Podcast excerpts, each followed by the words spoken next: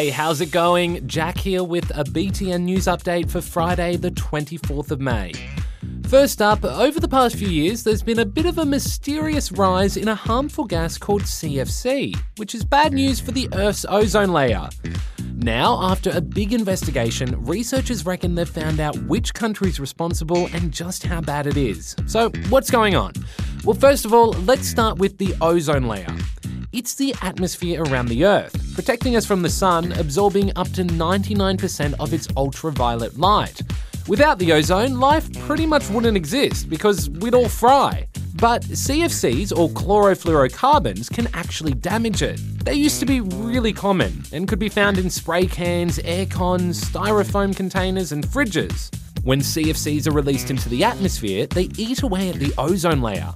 And by the 80s, people were seriously worried that it was in trouble. So, world leaders came together and banned CFCs. And the ozone layer actually started repairing itself. But now, there are worries CFCs are back.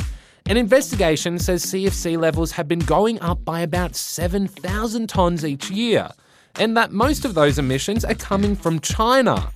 Authorities in China say they're going to work harder to make sure people aren't illegally using CFCs. Meanwhile, the rest of the world will be keeping a close eye out to make sure the ozone layer stays healthy and strong. Over in India, and the world's biggest election has just wrapped up.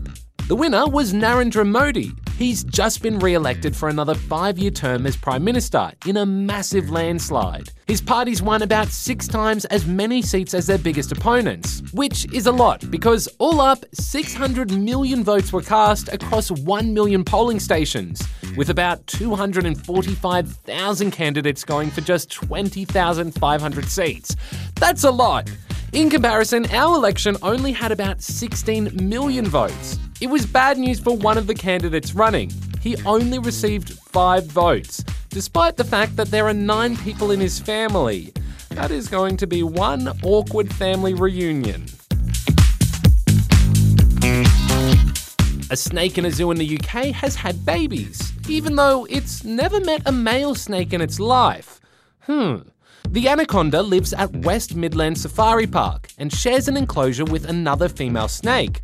So you can understand why staff were a little shocked when she had three babies.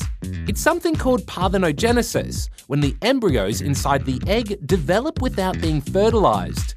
It's actually common in plants and insects and has happened with wild snakes before. But it was still a real surprise. And after doing some tests, the workers believe that the babies are actually clones of their mum. Pretty crazy stuff. And finally, Rihanna has been busy at the singer slash actor slash makeup rapper, uh, a person who makes makeup, can now add fashion designer to her list of occupations. Rihanna has just unveiled her new line, Fenty. It's owned by LVMH, who also owns luxury labels like Louis Vuitton, Christian Dior, and Givenchy.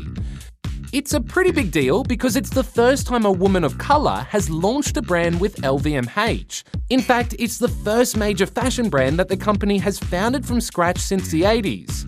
Riri has been living in London for the past year getting the brand set up.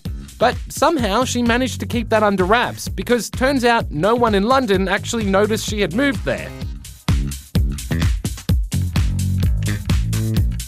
And that's all the news I've got for you today and for this week. So we'll be back on Monday with more. Bye!